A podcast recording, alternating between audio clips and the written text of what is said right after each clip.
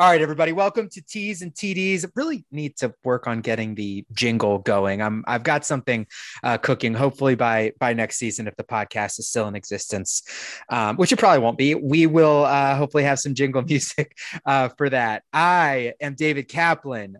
We have a rather large football game between an Ohio-based team and a Los Angeles-based team to talk about. The Cincinnati Bengals playing the Los Angeles Rams in the Super Bowl just said Super Bowl. That'll probably be one of the last times we say Super Bowl during this entire podcast. Anyways, uh, we're really excited for this game. We got the gambling reporters on Jim Madalinsky, Aaron Martin, the big kahuna, T's and TDs. We got Scottsdale. We got the big football game happening in Los Angeles. We got so many things going on. Jim, Aaron, Jim first. How you feeling? Are you ready for this? It's a great week for football. Uh, I think after the debacle that was some semblance of flag football last Sunday. If you dared to watch the Pro Bowl, we're ready to get back into things. It'll be a fun matchup and and, and ready for the week ahead. I'm also excited for waste management. By the way, you know I'm a bit of a golf junkie. I, I have, that's one of my favorite tournaments of the year. I have dabbled more than I care to say how much I've dabbled on the waste management, but I gave some thoughts on that yesterday. Aaron Martin, how are you? I'm doing fantastic. I, am so excited for this weekend. I, I feel like I, I, look at this past week as almost like a week off. Like we needed a breather to get ready for this big game. And I very much consider the Pro Bowl part of that week off. and I think everybody agrees. What would you what would you do? Let's let's start the the the Super Bowl chatter by talking about what you do to make the Pro Bowl more interesting. Just like this wasn't on the rundown, but like that was just tough to watch. Even like the NFL's not posting their like social media on their social media. Like, I don't know. The, the coolest part for me was Trevon Diggs and Stefon Diggs. But like, should we just relegate this to a skills competition and call it a day? Or or have y'all not given this any thought either? I don't know what you can do, to be honest. I mean, you it's football such a violent sport that if they're gonna be so cautious about it, like why are we wasting our time? You look at other sports and like I think what the NHL did has been at least mildly entertaining. The three on three thing was kind of fun to watch in spurts. I didn't watch the whole thing because I'm not that, you know, delusional with my social life, but it was still a good. It can be fun, especially that last game when they're playing for something, some money on the line. Baseball's the same way. Um, it's just a different type of game with the with the lack of physicality. I just don't think there's anything can be done. To be honest, I don't have any great ideas off the top of my head. I should be very clear. I don't blame them for playing like that. Not even no. a little bit. No, no, not at all. So I don't know. Aaron, did you have you thought have you thought at all, or should we just do away with the game? I mean, like there's like a lot of contract stuff and bonus stuff that's tied in with that, but I don't know. I, I can't quite I mean, decide. All-star games were a big deal, I think, when we were kids, you know, 20, 25 years ago, when you didn't see these guys play each other and also, what it just what is going to sound kind of weird, but when professional sports wasn't quite the business that it is right now, I think it was a lot different. But now nobody wants to get hurt, which I completely understand. The smartest thing is to do, do away with it. That's not going to happen. I think a seven on seven format or something like that would be would be fun, at least a little different. Mm-hmm. Uh, but you got to even be careful with with making it too different. If you guys remember back, uh, this is probably 25 years ago, Robert Edwards, who was a star running back for the Patriots, uh, rookie of the year candidate, playing a beach football game when they were trying something different in Hawaii, tore up his knee so bad he almost had to have his leg amputated, and it all, totally ruined his career. I think he came back for a, a, game or two or a few seasons later, but I mean that was it. So you got to be really, really careful. And, and truthfully, these guys, especially now they're playing 17 games, are not going to want to do anything extra, which I completely understand. So I don't know. Do away with the game don't do it. I'm not going to watch either way, so it doesn't matter. You know what? Let's do 15 or 20 more minutes on the Pro Bowl. Jim, um, we talk MVP. I've got some, yeah. I've got some controversial who, who did you like? I mean, that, MVP. That Mac Jones run was special. I think we can all agree. A plus gritty action. okay, okay, here we go. Uh, and we're, we're down to one viewer. And and this part Thanks, might get, and this part might get cut anyways. So we'll see. Now, all right, here we go. Let's talk about the big game here. We we first of all we we had a little bit of a debate uh, last week. And by debate, uh, I mean, uh, as per usual, Kaplan looks like an idiot. Uh, me thinking that this line would drop to under a field goal uh, obviously did not happen. It's really fluctuated between uh, Rams minus four and Rams minus four and a half. So, Aaron, do you have any thoughts on on right now? It's at four. do you have any thoughts on that line as we as we begin to kind of talk about our, our narratives and what we're expecting out of this game? Yeah, so I, I kind of suspected it would stick pretty close to four, uh, maybe get down to three and a half. But I, I, think a lot of people still look at the Bengals as a team where you're, you're, saying, okay, this team was 10 and seven. They had a lot of holes throughout the season. They're on a hell of a run right now, and there's nothing. Uh, nothing is taking that away from them.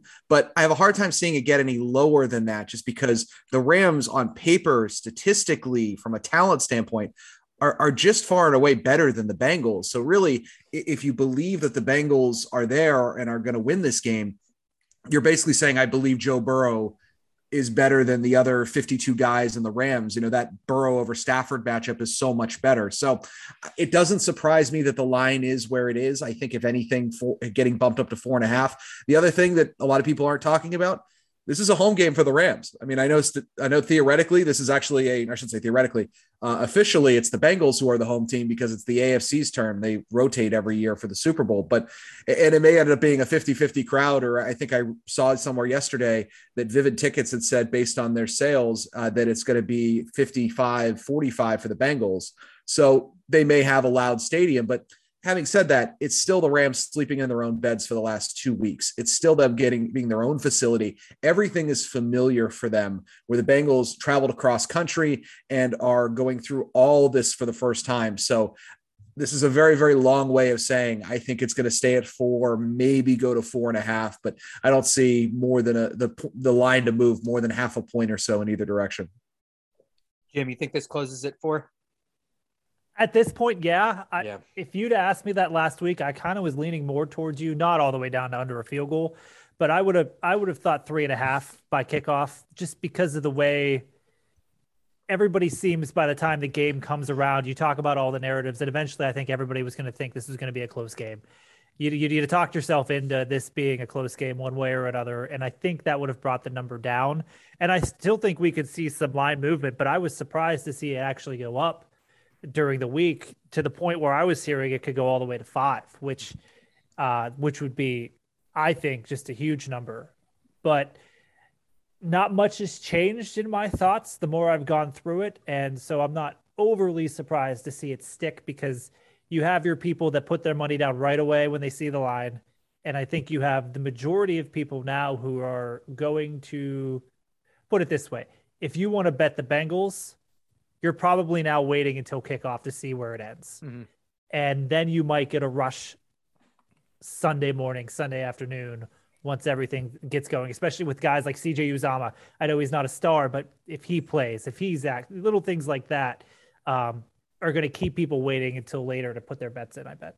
And it's interesting, you know, the the the Rams money line is close to minus two hundred, and the Bengals money line is plus one sixty six, which I think when you when you're when we're sort of evaluating these lines and looking at it, th- there feels to be inherent value on the Bengals money line uh, relative to anything else, and and that goes to something that Aaron, I know you talked about a couple weeks ago, uh, and and that you know our buddy Bill Simmons always always talks about is if if you think they can cover three or four, you, you think they can win, uh, and so that plus one sixty six on the money line, kind of given where uh, where things stand right now is certainly uh, interesting and appealing um, as well. But uh, we can dive into that deeper conversation as well. And then uh, just a couple, uh, a quick nugget from from each of you guys on the total. It, it's dropped a point uh, from where we talked 10 or so days ago, 48 and a half. Do you have any any thoughts on on that number as well, Jim? I think it's going to be the same type of thing where come kickoff, I think it might tick back up. Mm. Um, the casual bettor, I would imagine, wants to root for points. Maybe that's just me because I I hate betting unders. I think the general person out there hates betting unders because you're kind of rooting for a boring game. So I wouldn't be surprised to see that tick back up, but they know what they're doing. It, it's so hard to gauge because right. you can see this game going 18 different ways the more you talk yourself down that rabbit hole. So I I would say I would bet it gets close to 50 by kickoff. Probably wrong. We've been very good at this so far. So, but that that's just my thought to fall more in line with the last minute bets coming in. Mm-hmm. Aaron, 48 and a half. Any thoughts on that?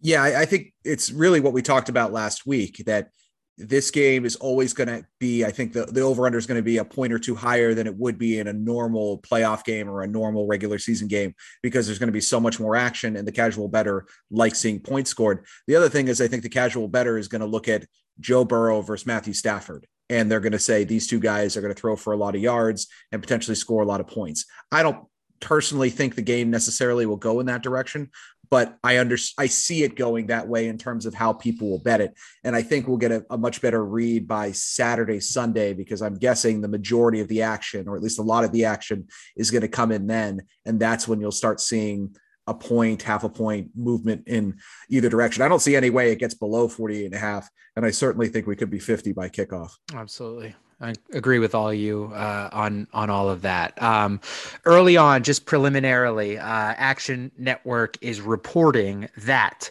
uh, 58% of the bets have been on the Rams and 42% have been on the Bengals. That uh, does not include the percentage of money. So just in terms of raw bets, uh, the Rams uh, nearly nearly uh, sixty percent uh, are, are, on the Rams, which is certainly uh, pretty interesting as we sort of start to think about this. All right. So we we sort of just want to kind of talk about the narrative, so that when we listen back to this, we can say, "Oh my God, you got it right, good work," or "Wow, you're an idiot," and that wasn't a smart thing to say. So, Jim Madolinsky, when you think about the narrative and how this game is going to go and what you're looking at and what's just interesting to you you've been you've sort of been the bengals whisperer this whole time. Um, i uh, i am curious kind of uh, where you think things fall. How will this game go? What are you expecting? For me i think the bengals have the potential to put up points because i don't think the rams secondary is as advertised I think they've shown that there's holes. Jalen Ramsey hasn't quite been the guy that you'd expect him to be or that he's been in the past so far. Narrative, what we're talking about Monday morning to me is most likely going to be the Bengals offensive line versus the Rams front four.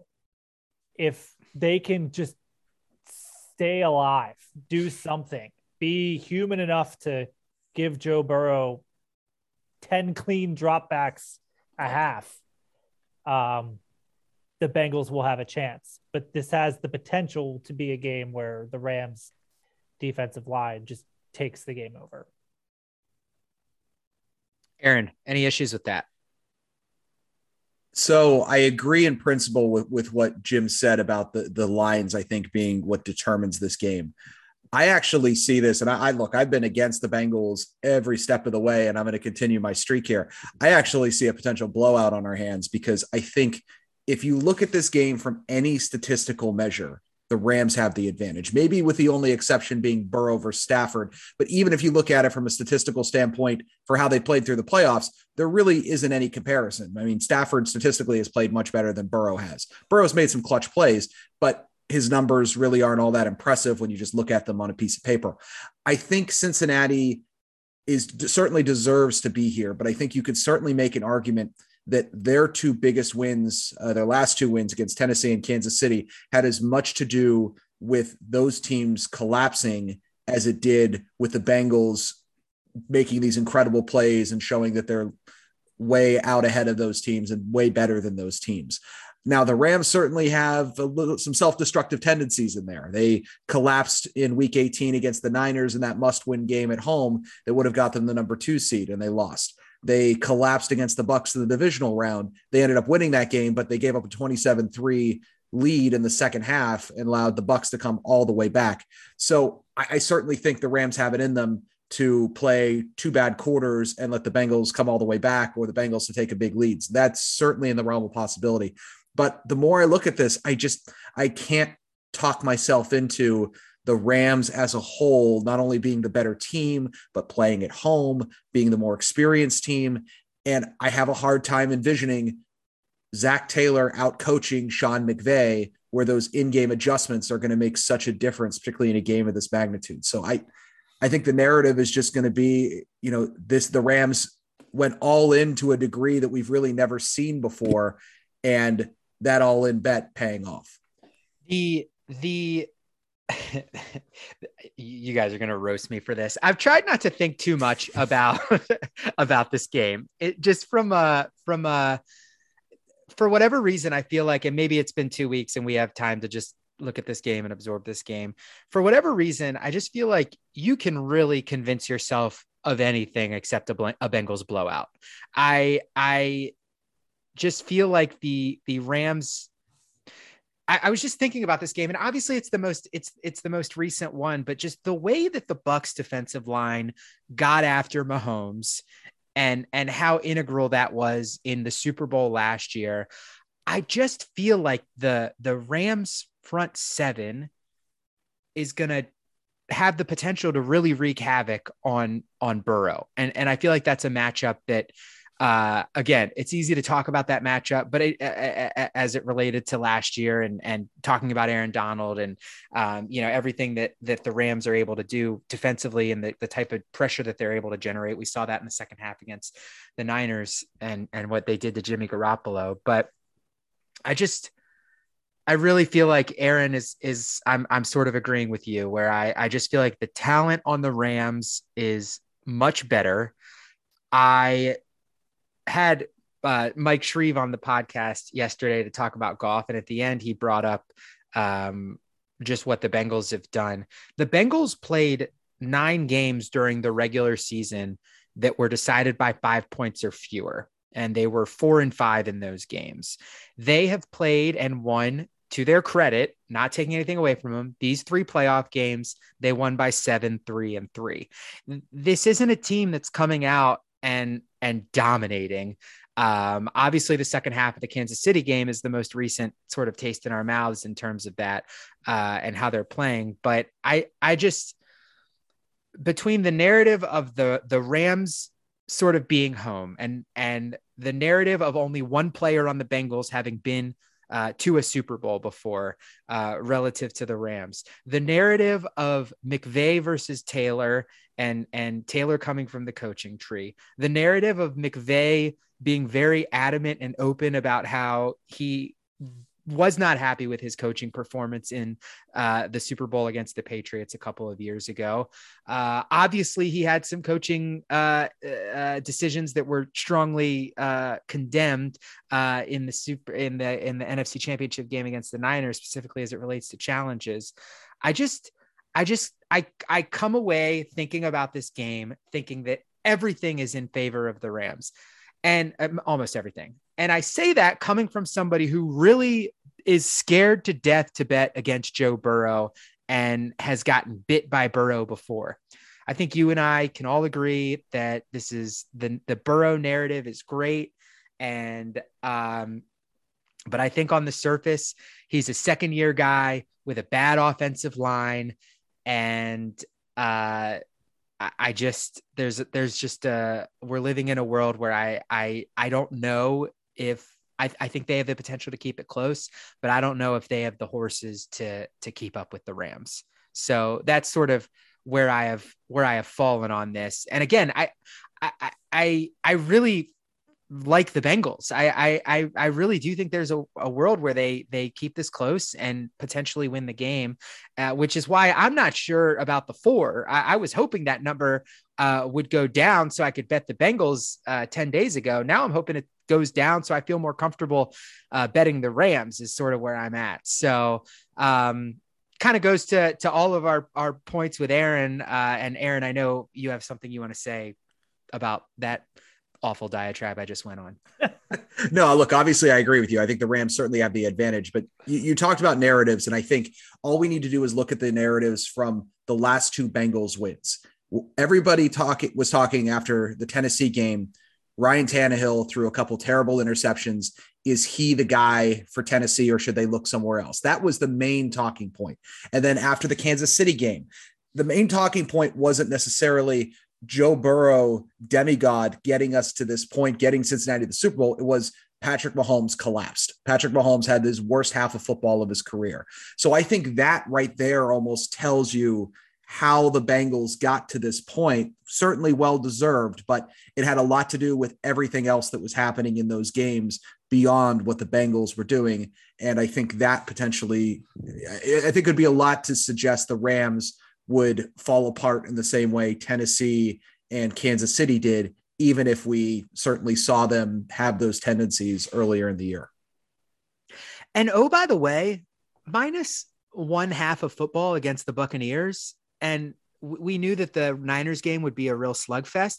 I the Rams have looked pretty good. I, I just on the whole, I think they've they've been the most. Com- it's they're in the Super Bowl. They're in the final game of the year. They they have been the most uh, whole and complete team. Uh, to Aaron's point, they've they've gone all in for this year. I just uh, Donald Donald, you know, is is talking about giving interviews, talking about legacy stuff. I've done everything I can do in my career except win this game. That Rams team was such an offensive juggernaut and just gets Belichicked in in the Super Bowl a couple years ago. I just I don't know. I just I can't I can't McVay's a better coach now and I just I just feel like they're going to be ready for the moment in a way that Cincinnati might not be.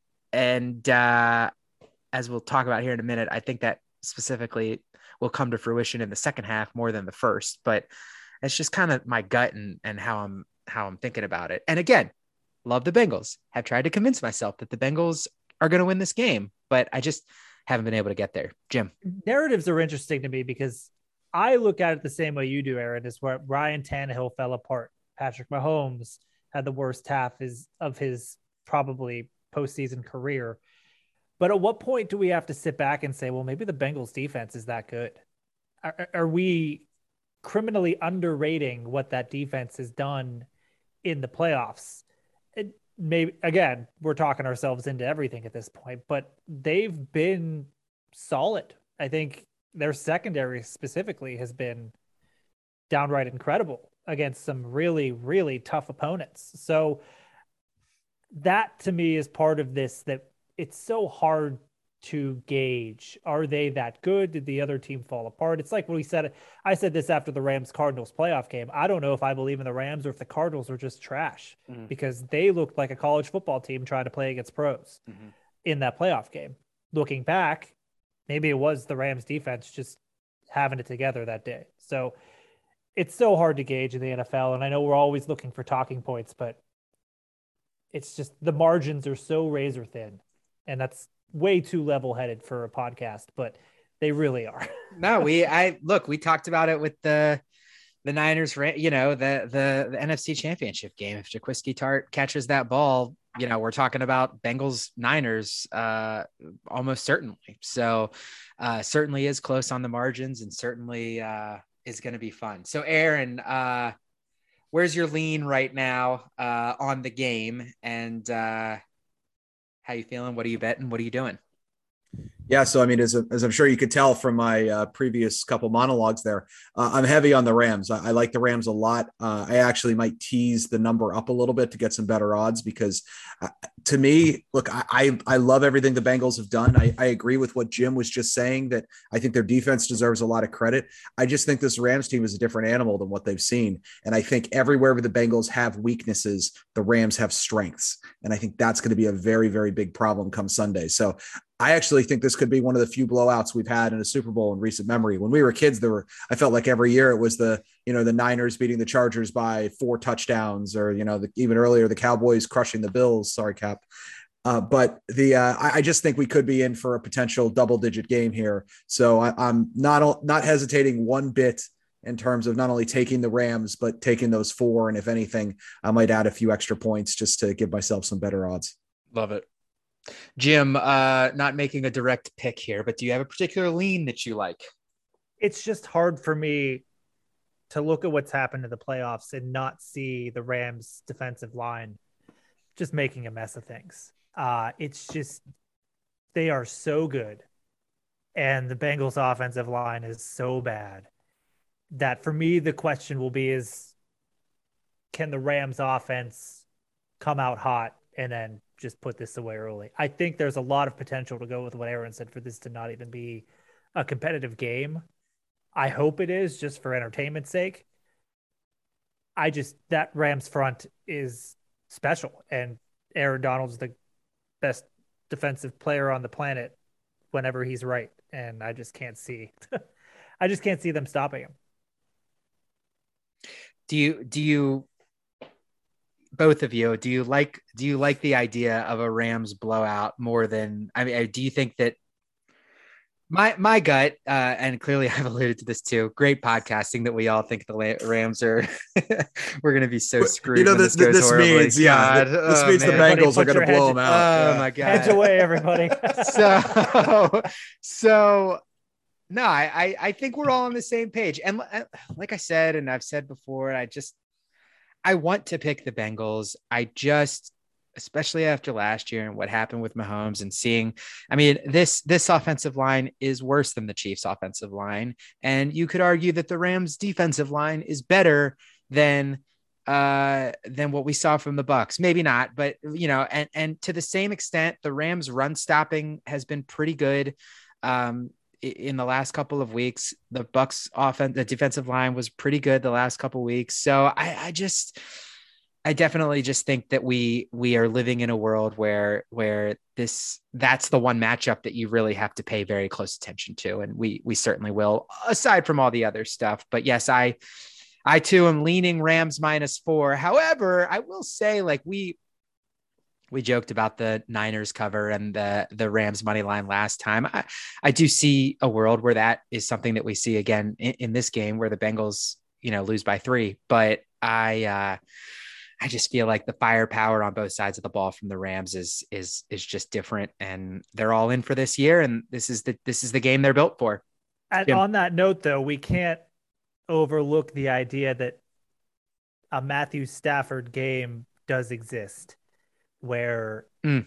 he just doesn't have it, and in that moment, it's not out of the question to see him folding. And I don't, I I think he's been great. I think he I said last week, this is a legacy game for him because if he wins, he's on the path to being a Hall of Famer.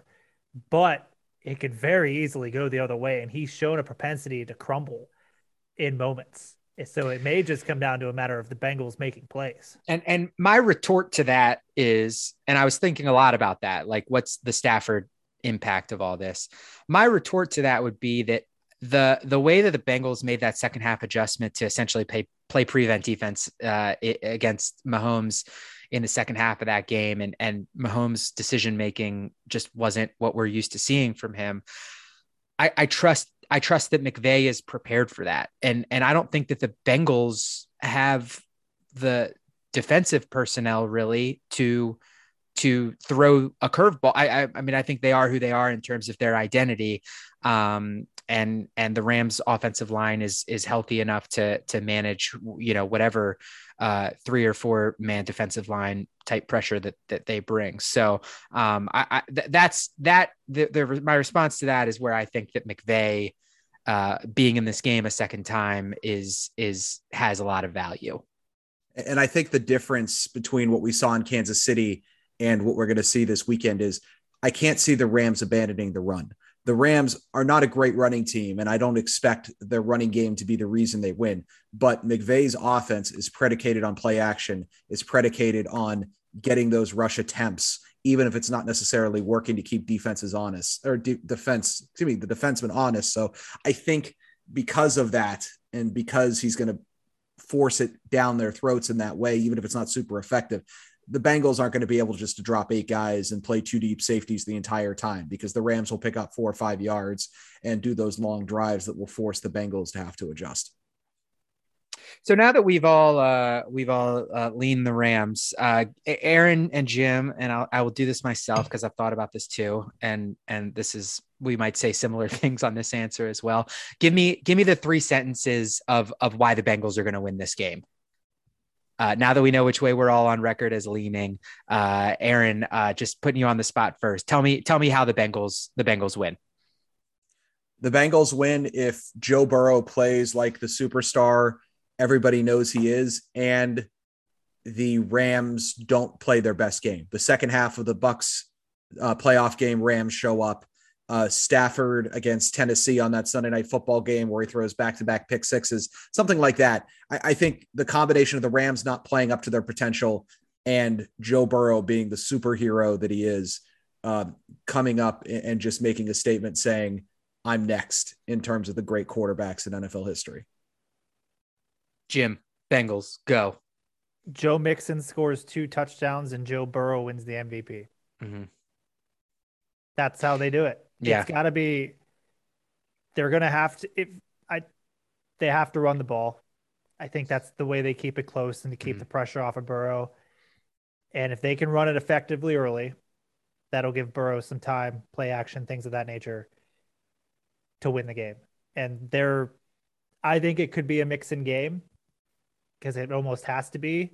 And when I say two touchdowns, I don't necessarily mean rushing touchdowns. I think he's effective out of the backfield catching the ball too.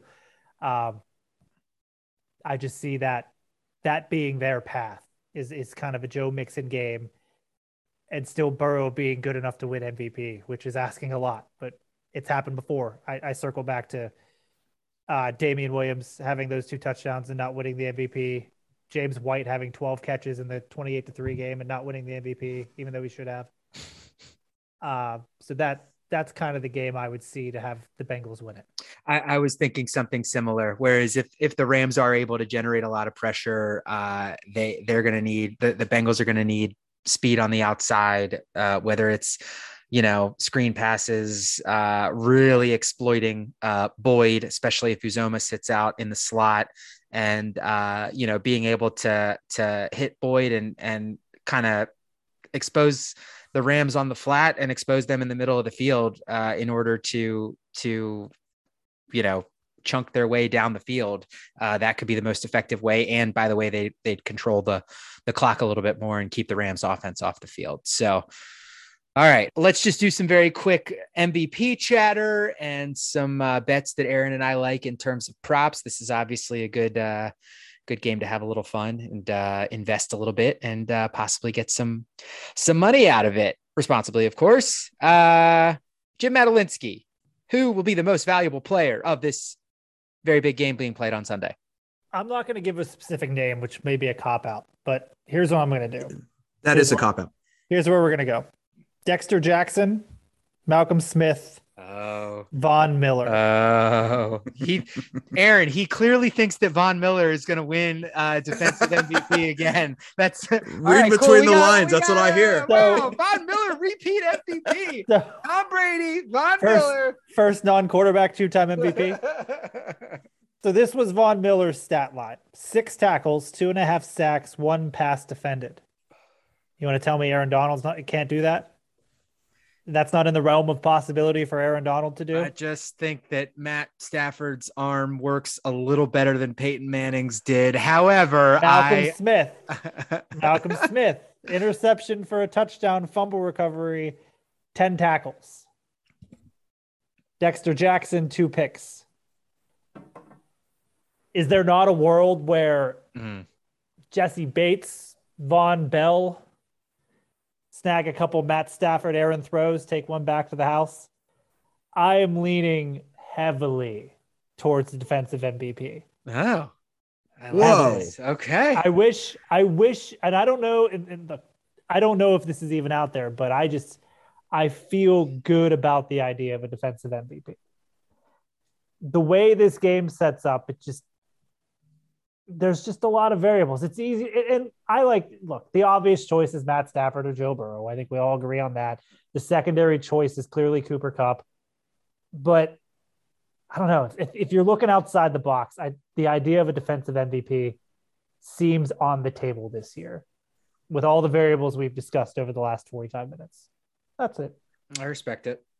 I very much respect it. The Bucks, the Bucks dominated that Super Bowl. So it's crazy that a defensive, I mean, but he did have the multiple interceptions. So uh, that was back in my quasi Bucks fanhood days. Shout out Rondé Barber. Um, Aaron, MVP, thoughts, leans, obvious guy, long shot guy. Okay, so a couple details that Madalinsky left out in his uh, defense defensive uh, argument. So I did way too much research on this this afternoon. So seven of the last ten MVPs of this game have been quarterbacks. You mentioned Malcolm Smith. He had the pick six, the fumble recovery, the ten tackles. In that game, that was that was all narrative because the Seattle defense dominated. I mean, they that was, I believe, a 43 to 8 game when the Broncos were pretty decent favorites over the Seahawks. Russell Wilson in that game had 206 passing yards, two touchdowns, only 25 attempts. So so stats probably not enough to win you a Super Bowl MVP when somebody like Malcolm Smith has a pick six and 10 tackles. Super Bowl 50, that was noodle arm Peyton Manning, who had 141 yards and a pick. The, the media would have died to give it to Peyton Manning, but that there was no way that was going to fly. And then Super Bowl 53, when Julian Edelman won the MVP, that was that 13 3 snoozer between the Patriots and the Rams. He had 10 catches for 141 yards. And Tom Brady had 262 and no touchdowns. So they couldn't give it to Brady because he didn't even have a touchdown. So my point is, is that narratives drive the MVP in these games, period. It's all based off the narrative. So you in, in the 48, Malcolm Smith and the Seahawks defense was the story. In 50, the Broncos defense was the story. In 53, there were 16 points total scored and no touchdown passes. They couldn't give it to the quarterback. So I don't see a world where Stafford's redemption story or Joe Burrow emerging as one of the best players in football isn't the dominant storyline because the media members that vote on this award will do everything in their power to make that the story unless one of those guys plays so poorly and their team still wins that they don't have a choice but to give it to somebody else. The only person that I would say has a shot other than Stafford or Burrow is Aaron Donald, who's at 15 to 1. If he has one of those huge games and Stafford throws a couple picks and it's just pedestrian, then I'll say that Aaron Donald has a chance to win. Outside of, of those three, though, I'm saying there's no shot anybody else could win.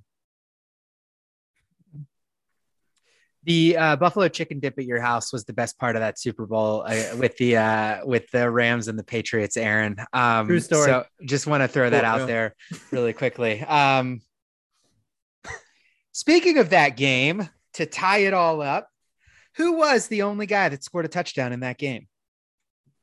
Sony Michel. There's a world, okay. and he didn't win the MVP. nope. at a hundred to one. Now, I uh I do think Cam Akers he he's coming in a little banged up. They've shown a propensity to trust him, but you know I I feel like they there there have been a couple games where Michel's had a couple of receptions, and and if the Bengals do try to do something funky with uh really uh letting the the Rams do underneath stuff, I just relative to Akers at twenty seven to one and Michelle at hundred to one. I just think it's it's a it's a fun dart throw. Uh, so it, it sounds silly uh, and will sound silly uh, in 48 or 72 or 96 hours, but um, he he was just a guy that that at 100 to 1 certainly kind of got my attention uh, a little bit but as to to to the normal point i feel like stafford uh, is the safe bet Kupp obviously uh, a close second um and you know, I, I just it, when you talk about narratives, there's a lot of narrative guys that that the Rams, if they do win, could sort of pop up. There's the Stafford thing. There's the OBJ getting traded thing. If he goes, you know, 100 for two touchdowns, if Cooper Kupp does a normal 120 for one, which is normal for him, uh, then then there's a the the the possibility that it goes there. So yeah, did I just name the entire Rams offense? Sure, uh, but the, Tyler the, Higbee not mentioned. Well, Higbee might not play. He's, I was going to say he's probably not going to play. also interesting because if Kupp spends a lot of time in the slot, I mean, they they like Kendall Blanton too. It seems they've Stafford's trusted him in the red zone a little bit, but yeah, the, the only the- way I was going to say the only way receiver wins is if Burrow or Stafford happen to throw a couple of picks yeah, and Kupp ends up getting 150 and three touchdowns, or Chase gets 150 and three touchdowns, but the stats for the quarterback are bad enough you can't give it to them. This is just a quarterback award, and it, and it sucks. is. I hate that that's the case. It's like the regular season MVP. I hate that it's built that way, but that's unfortunately what it is right now. yeah. I don't I, have never put too much in the MVP. Uh, it's just not something I'm interested in doing. Uh, boring, but uh, to do that. But I don't know. It it just being so narrative based, it's like it's tough to convince myself of that. So I want to give uh, Mad Dog a quick shout out because I haven't heard Dexter Jackson's name in about 15 years. that was a name where I actually said to myself, "Am I right?" And then I had to look it up. Is that what is that his name? Because I think it was. I think it was, but I'm not entirely sure. I don't know why I thought it was three picks in that game instead nah, of two that he two. had. It was the two. It was that game was another one that was kind of eh. Stinker. Gannon didn't show just, up to play. Yeah, they went with they went with him because he made the splash plays early. Defense was great mm-hmm. that year. Simeon Rice, Derrick Brooks, Warren Sapp. Warren was, Sapp, yeah. Oh, Rondé Barber. Rondé on the outside. K Spring High John School Lynch. graduate. Shout out. John Lynch. Exactly. oh man. Okay. Uh Aaron, uh, you and I have a couple just kind of bets, uh, long, wide, medium, tight, so to speak, uh, on uh, ones that we like props wise. Give me, uh, give me one or two that you uh, are excited for. Let's let's do kind of short odds, medium odds, long odds. Okay, let me let me just roll through a couple right here. Uh, there's one that I just quickly that I really like. I'm a big believer that if you if you believe strongly a team's going to win, bet on that quarterback to win the MVP. That's basically what I've been saying for the last 10 minutes. So if you like the Rams, but you don't want to pay almost two to one for the money line for them to win, take Stafford to win the MVP at plus 125. Or you could always, if you want to throw a couple extra bucks on Donald to win at 15 to one, do that. If you think the, the Bengals are going to win, there, I see almost no scenario the Bengals win without Joe Burrow as the MVP, and that's plus 230. So to me, I think you're making a little extra money, and the chances of it not working out that way are, are pretty slim. Uh, in terms of uh, ones that I like, I'm going to steal this one from Bill Simmons' podcast because I heard it today, even though I had already written it down. Uh, over one and a half McPherson field goal attempts is minus 150. That just seems obvious. I mean, the Bengals have shown, if nothing else, that they have to have McPherson playing his game. And if they get anywhere near the 40 yard line, they're going to let him kick it and he's going to make it. So this isn't even makes, this is just attempts for minus 150. The other one I love too that I thought was crazy, even though the the odds are not great, they're minus 250, but f- over under four and a half players to record a rush attempt for each team. So four and a half Bengals or four and a half Rams to touch the ball. I actually did research on this because I'm a weirdo, but the Rams uh, have had less than five players record a rushing attempt every game going back to week 17. And the Bengals have only done it once in the last six weeks, and that was against the Raiders. So almost every game, they're relying on three people carrying the ball or four people carrying a ball. That includes a random rush by the quarterback. My point is, I just don't see a scenario where you're going to get an emptying of the benches unless it's a blowout. And with minus 250 on either end, I really, really like both those odds. And in terms of just a, a random, random long shot, there was a couple that I was keeping an eye on. Um, you can adjust some lines that I really like, uh, but I don't know. Let's let's just throw a random one out there. Odell Beckham to be the first one to score a touchdown is plus nine hundred. I think Odell has a way finds a way to score. Stafford looks for him in the end zone. There's a chance there could be no Higbee, or if he plays, he's going to be banged up. So I certainly think at nine to one, uh, Odell having the first touchdown scored uh, is worth a few bucks all the McPherson stuff is so hard to stay away from. I, I, like don't his over under on total points is seven and a half, two touchdowns and two field goals feels doable, but you know, maybe that's not a smart bet because it's three touchdowns and one field goal, and then you're in deep trouble. So uh, I, I, was kind of looking at that, but uh, I, I like the attempts. Uh, that certainly seems to make a little bit of sense. One that's gotten a lot of attention that I want to zag on, I think, and the juice on this is reflected in that. The over under for the first half is 24 and a half, and there are plus odds on the over. I looked into this for a second. The Bengals are eighth in the league in total first half points. The Rams are uh uh, the Rams are sixth in the league in first half points. The uh, Bengals and the Rams are both uh, top 12 in terms of points allowed in the second half, uh, which is all that to say that that both these teams have the propensity to get out to fast starts. Um, and and while 14 to 10 at half seems like such a simple thing and and would make sense. I, I am seeing I, I like the idea of this starting out relatively fast, uh, especially the Rams getting uh, possibly building a lead and uh, and getting ahead of the Bengals and uh, the Bengals possibly making this interesting in the second half, but not quite doing enough. So I don't know how I feel about the total, but um, with with plus odds on the over 24 and a half for the first half.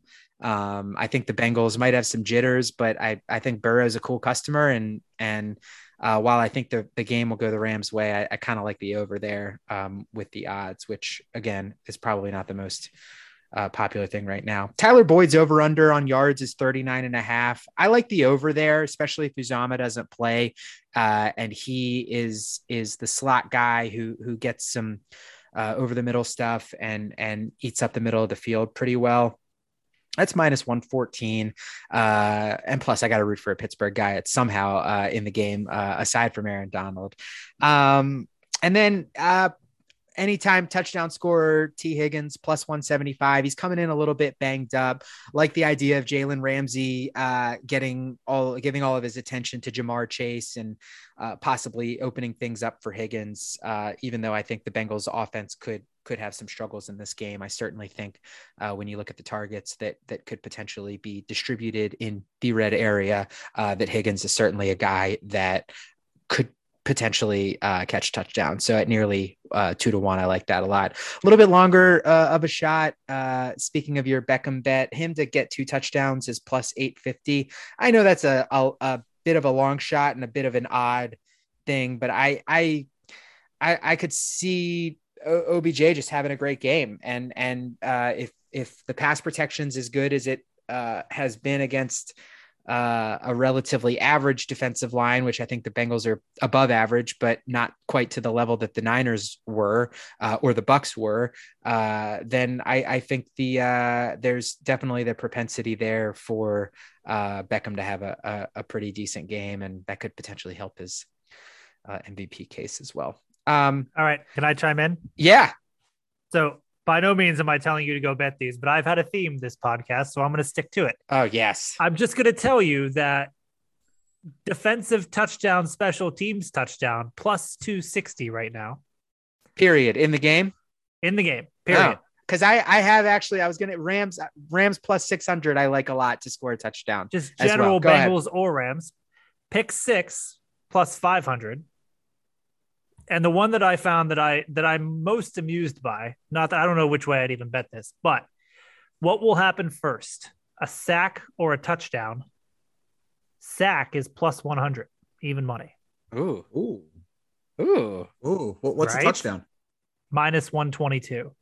Really? Huh. On FanDuel? Yeah. Huh. That is interesting. Packs I like computer. that a lot drives to Virginia, places bet. Um, I wonder if my bet.ag has that prop. Yeah, I like that too, Jim. That's a good that find. Good. Might have to get you to screenshot so I can find the proper section for when I actually do drive it's to Virginia to do this. Defensive props. It's not hard to find. Gotcha. Defensive props. Okay. um, I also and and we'll wrap this up. I'm gonna put the correct score. I think we all saw the exacto parlay that was hit on the correct score. The guy who turned twenty dollars into uh, about five hundred and fifty k. Uh, Mike talked about this on the pod last night. Uh, mine is is two twenty to one. Uh, which uh, is Rams 31, Bengals 21. So I uh, I will certainly be uh, putting a dollar or two on that as well. So uh, that's my longest shot one. I was surprised it was that low. There's that that's the anti McPherson number uh, that long uh, that that it was that that high. So awesome. Either that or it's an all McPherson game. Yeah, that that total it's 15, 28 to 15 we'll see. I think the Bengals will score. Nightmares touchdown. of Steelers Chiefs playoffs from exactly. six years ago past. I have a recollection, Aaron. I don't remember if you went to uh, Rivers with me this night, but it was right when sports betting had started at the casino in Pittsburgh. And I was like, oh, wow, Rams to not score a touchdown is like, I don't know what it was. Might have been like 40 to 1, 50 to 1. And I was like, nah, that'll never happen. So ever yeah. since then, I've sworn that I would bet something kind of long and uh, and I think that uh, it's going to be the exacto or the the uh, Sony Michel MVP. I'll probably uh, put put little dabbles on those. So yeah, the, the real issue is we went to we would look, went and looked at those bets way too early in the night. I mean, if that's a a two three a.m. call and we're staring right. at that, I bet you we right. make a different decision. Or God forbid you have a nice day at the blackjack table. That oh. money's going down. God bless on it. that bet. God. Never getting out of that casino. God bless it. That's the point. They don't want you to leave. Any final thoughts from either of you as we look forward to the game on Sunday? I'll let you close it out uh, with some final thoughts first, Aaron. Yeah, just I mean, look, I I, um, I think we're all on the same page uh, that we think the Rams are are going to end up winning this. I'm just excited. I love the Super Bowl. This is a fun, fun matchup. Um, I think Joe Burrow has such a huge future ahead of him, and it's fun to see a city like Cincinnati getting this kind of attention and how excited that city is. I don't know if you saw the, the Twitter thread that was just showing all the fans reacting to McPherson hitting that game winning field goal in overtime. I think I saw it right after we recorded, and it was just wild seeing it. And I, I I kind of feel like I remember that feeling a little bit when the Steelers went to the Super Bowl in the 2005 season. The difference is, though, at least I had heard stories from my dad and from my family about what it was like when they won those Super Bowls in the 70s. Those stories don't exist for Cincinnati fans. And so getting to experience this moment as a as a collective where they've been so bad for so long, going to their first Super Bowl in you know three decades and the chance to win their first Super Bowl, it's just so much fun seeing a city like that being able to experience it together and especially against a soulless town like Los Angeles who couldn't care less but it's still a lot of fun that they have a home game I couldn't agree with that sentiment more. it's hilarious and so true. God, Dang. They're road. They're the road team, even in their home games. Persona uh, non grata at LAX. yeah, right. I mean, is he wrong? I'm sure all seven Rams fans will kick me out when I, I would bet go. you more people in Los Angeles still have Oakland Raiders gear than they do Los Angeles Rams gear. Goodness gracious! the host of this podcast does not endorse this LA slander. wow. I, I I also I it's it's so weird to me to feel like that I would be happy for Cincinnati if they won this game because they're a division rival. I think back to the Carson Palmer, you know, Kimo von Oelhoffen years and just the rivals that they were at that time and, and the guys you didn't like on that team. But I, it, it just be every city deserves it once. You know, I'm glad Cleveland got it with LeBron and not the Browns uh, because I, I don't think I'd endorse that. But I would be happy for my sister went to law school in Cincinnati. So she's got some friends out there, and one of her good friends and his dad have had season tickets for their whole lives. They won the lottery to get tickets to the Super Bowl. And I just can't imagine that as a sports fan after almost 40 years uh, to be able to experience something like that with your dad and to have that kind of moment. And so, like, I think of so many stories like that from the Cincinnati fan base. Uh, my final thought, though, is I, if it's not Aaron Donald, I will I cannot get past the idea of someone on that Rams front four having a huge, huge game. I think it'll be Donald, but if they triple team him, Von Miller, Leonard Floyd, I just there is no world why I don't see somebody on that front four having a major game. And that's my final thought. If you couldn't tell where I was heading with that. Yeah. Can't wait for the Bengals to win, and we say, "What the heck happened there?" The Rams to have zero sacks. I was game. gonna say, not a single sack. Guaranteed. I was gonna say, hey, we uh, we genuinely hope that uh, both teams have fun and no one gets seriously hurt, for sure. Aaron Martin, Jim Madalinsky, Gambling Reporters, T's and TDs. Everybody, thank you so much for listening to this preview, and uh, I am sure we will come back shortly after the game to uh, chop it up a little bit for our last recap of the season, and then we'll get into some off-season stuff as well. But thank you guys so much for listening. If you stuck in this long, and uh, go football.